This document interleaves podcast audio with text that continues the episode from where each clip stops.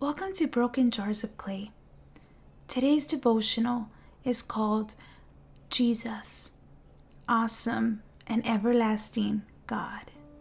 And He is the radiance of God's glory and the exact representation of His nature, and upholds all things by the word of His power. Hebrews chapter 1, verse 3. Jesus' existence did not begin in Bethlehem. It did not start when the night was quiet and still, nor when the pastors saw the bright shining star. He didn't come to be on the night when he laid on a manger as his mother tenderly cared for him. No, because before Genesis chapter 1, verse 1, Jesus. Christ is the radiance of his Father, meaning they share the exact divine nature. In Hebrews chapter 1, verse 8, God tells Jesus, Your throne, O God, is forever and ever. His own Father testifies that his Son is the eternal God. And the Father does not stop there. He continues, You, Lord, in the beginning laid the foundations of the earth, and the heavens are the works of your hands. They will perish, but you remain, and they all will become old like a garment, and like a mantle, you will roll them up. Like a garment, they will also be changed.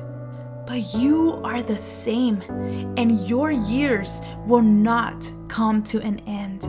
Hebrews chapter 1, verses 8 through 12. Oh, the awesomeness of the person of Jesus.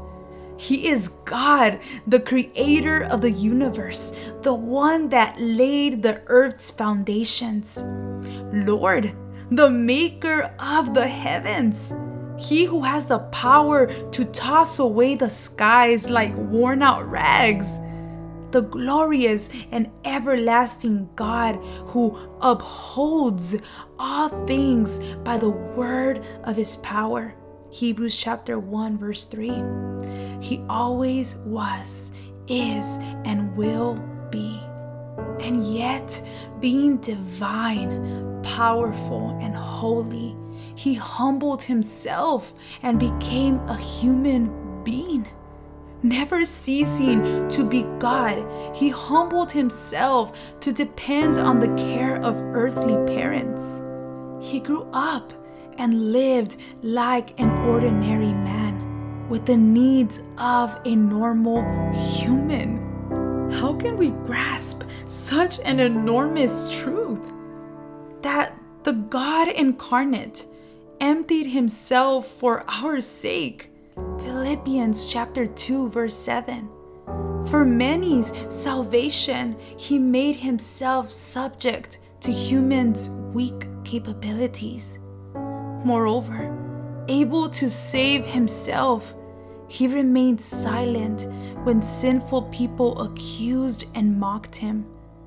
Even more, when crushed with God's righteous wrath to pay for many transgressions, he remained submissive to his Father's will.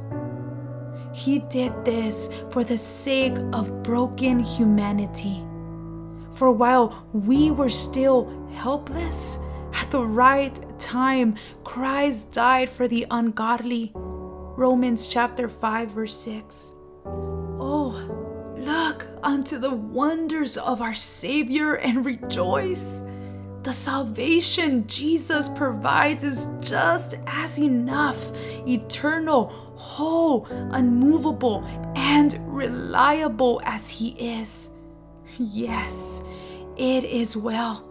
It is all well with our souls.